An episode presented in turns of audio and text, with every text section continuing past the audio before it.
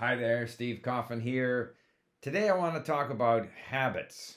Habits of a lazy language learner. Remember, if you enjoy these videos, please subscribe, click on the bell for notifications. Yeah, I want to talk about my language learning style now uh, and what I would call being a lazy language learner, which doesn't necessarily mean that you aren't being a successful language learner. It just means that you're being lazy, the way I'm being lazy.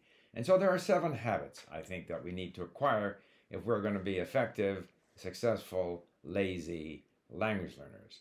The first is to set low goals. Okay, so on my 90 day challenge, I've set my goal for creating LingQs at 13 for Arabic and 13 for Persian. Uh, there was a time when I was trying to do 100 new LingQs in Arabic, Persian, and Turkish. It was simply too much.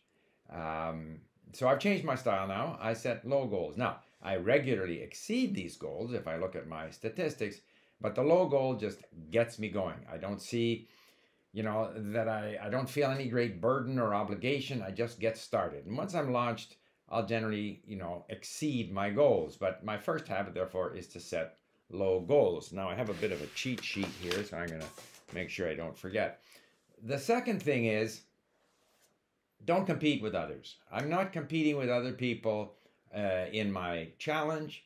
I'm not comparing myself to others. Some people are going faster. I see that I'm ranked 1,572 on my streak. That's fine. Uh, some people are going to pronounce better. Some people are going to learn faster, slower, whatever. It doesn't matter. I'm learning it for myself. So I'm not competing.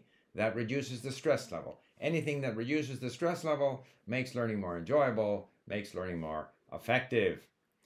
The next thing is to be a lazy language learner, you got to go with the flow. Do things that you want to do. For example, uh, I'm on my Arabic and Persian challenge, but lo and behold, my wife starts watching a Danish series on Netflix.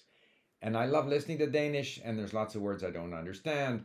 So I say, I'm going to do a bit of Danish. So I spend a day out of my week or more listening to the mini stories in Danish uh, Hans Christian Andersen stories in Danish, uh, saving a bunch of Danish words so that I have some sense of some of these words that I hear in this uh, TV series called uh, Seaview Hotel that I don't understand, and now I understand it a lot better.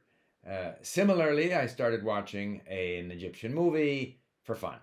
So, follow your wishes. And I guess that ties into the fourth habit of a lazy language learning learner, and that is treat language learning as a form of entertainment, okay, and include entertainment.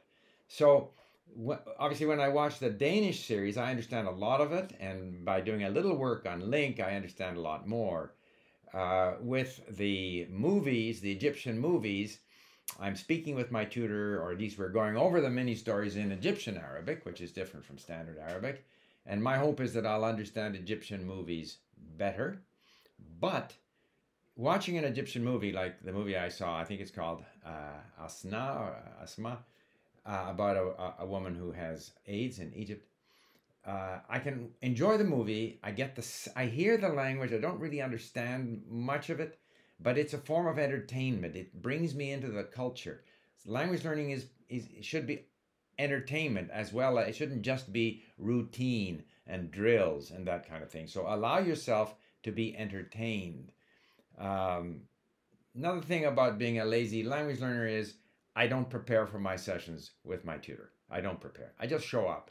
Um, with Mohammed in Egyptian Arabic, we just open up a mini story. I read a bit of it, then we have some questions on it. Then we fade into a discussion of something else in Egyptian Arabic or in standard Arabic. More, if we're free conversation, it's more standard Arabic than Egyptian Arabic. I struggle in both, but I don't prepare. I just show up. And and again, whatever exposure I get, whatever I'm doing with the language, engaging with the language during that hour with Mohammed is all to the good. So no need to get hung up about preparing for the session. Lazy language learner, you just show up one on one and benefit.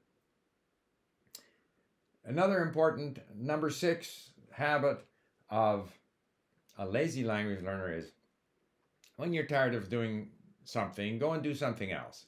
Introduce a lot of variety. As long as you're engaging with the language, you are achieving something.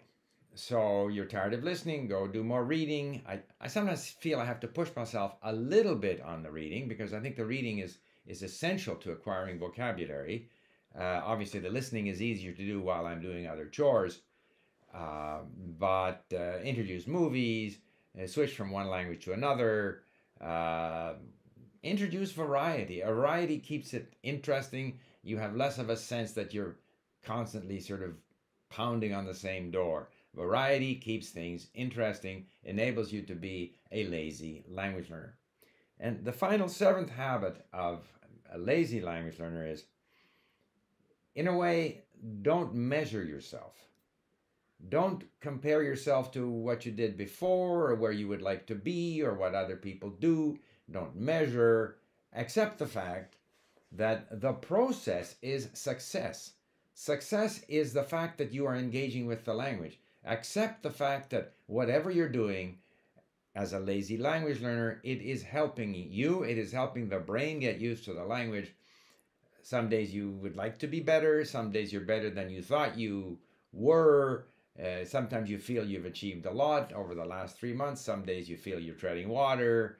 It doesn't matter. The fact that you are engaging with the language is in itself success. The fact that you are enjoying the process, the fact that you are continuing to get involved with the language, listening, reading, watching movies, speaking, whatever you're doing, that is the that makes you successful because you're continuing to do it. And if you continue to do it and if you enjoy the process, even as a lazy language learner, you will reach your goals faster than, in my opinion, forcing yourself to do things that you don't want to do.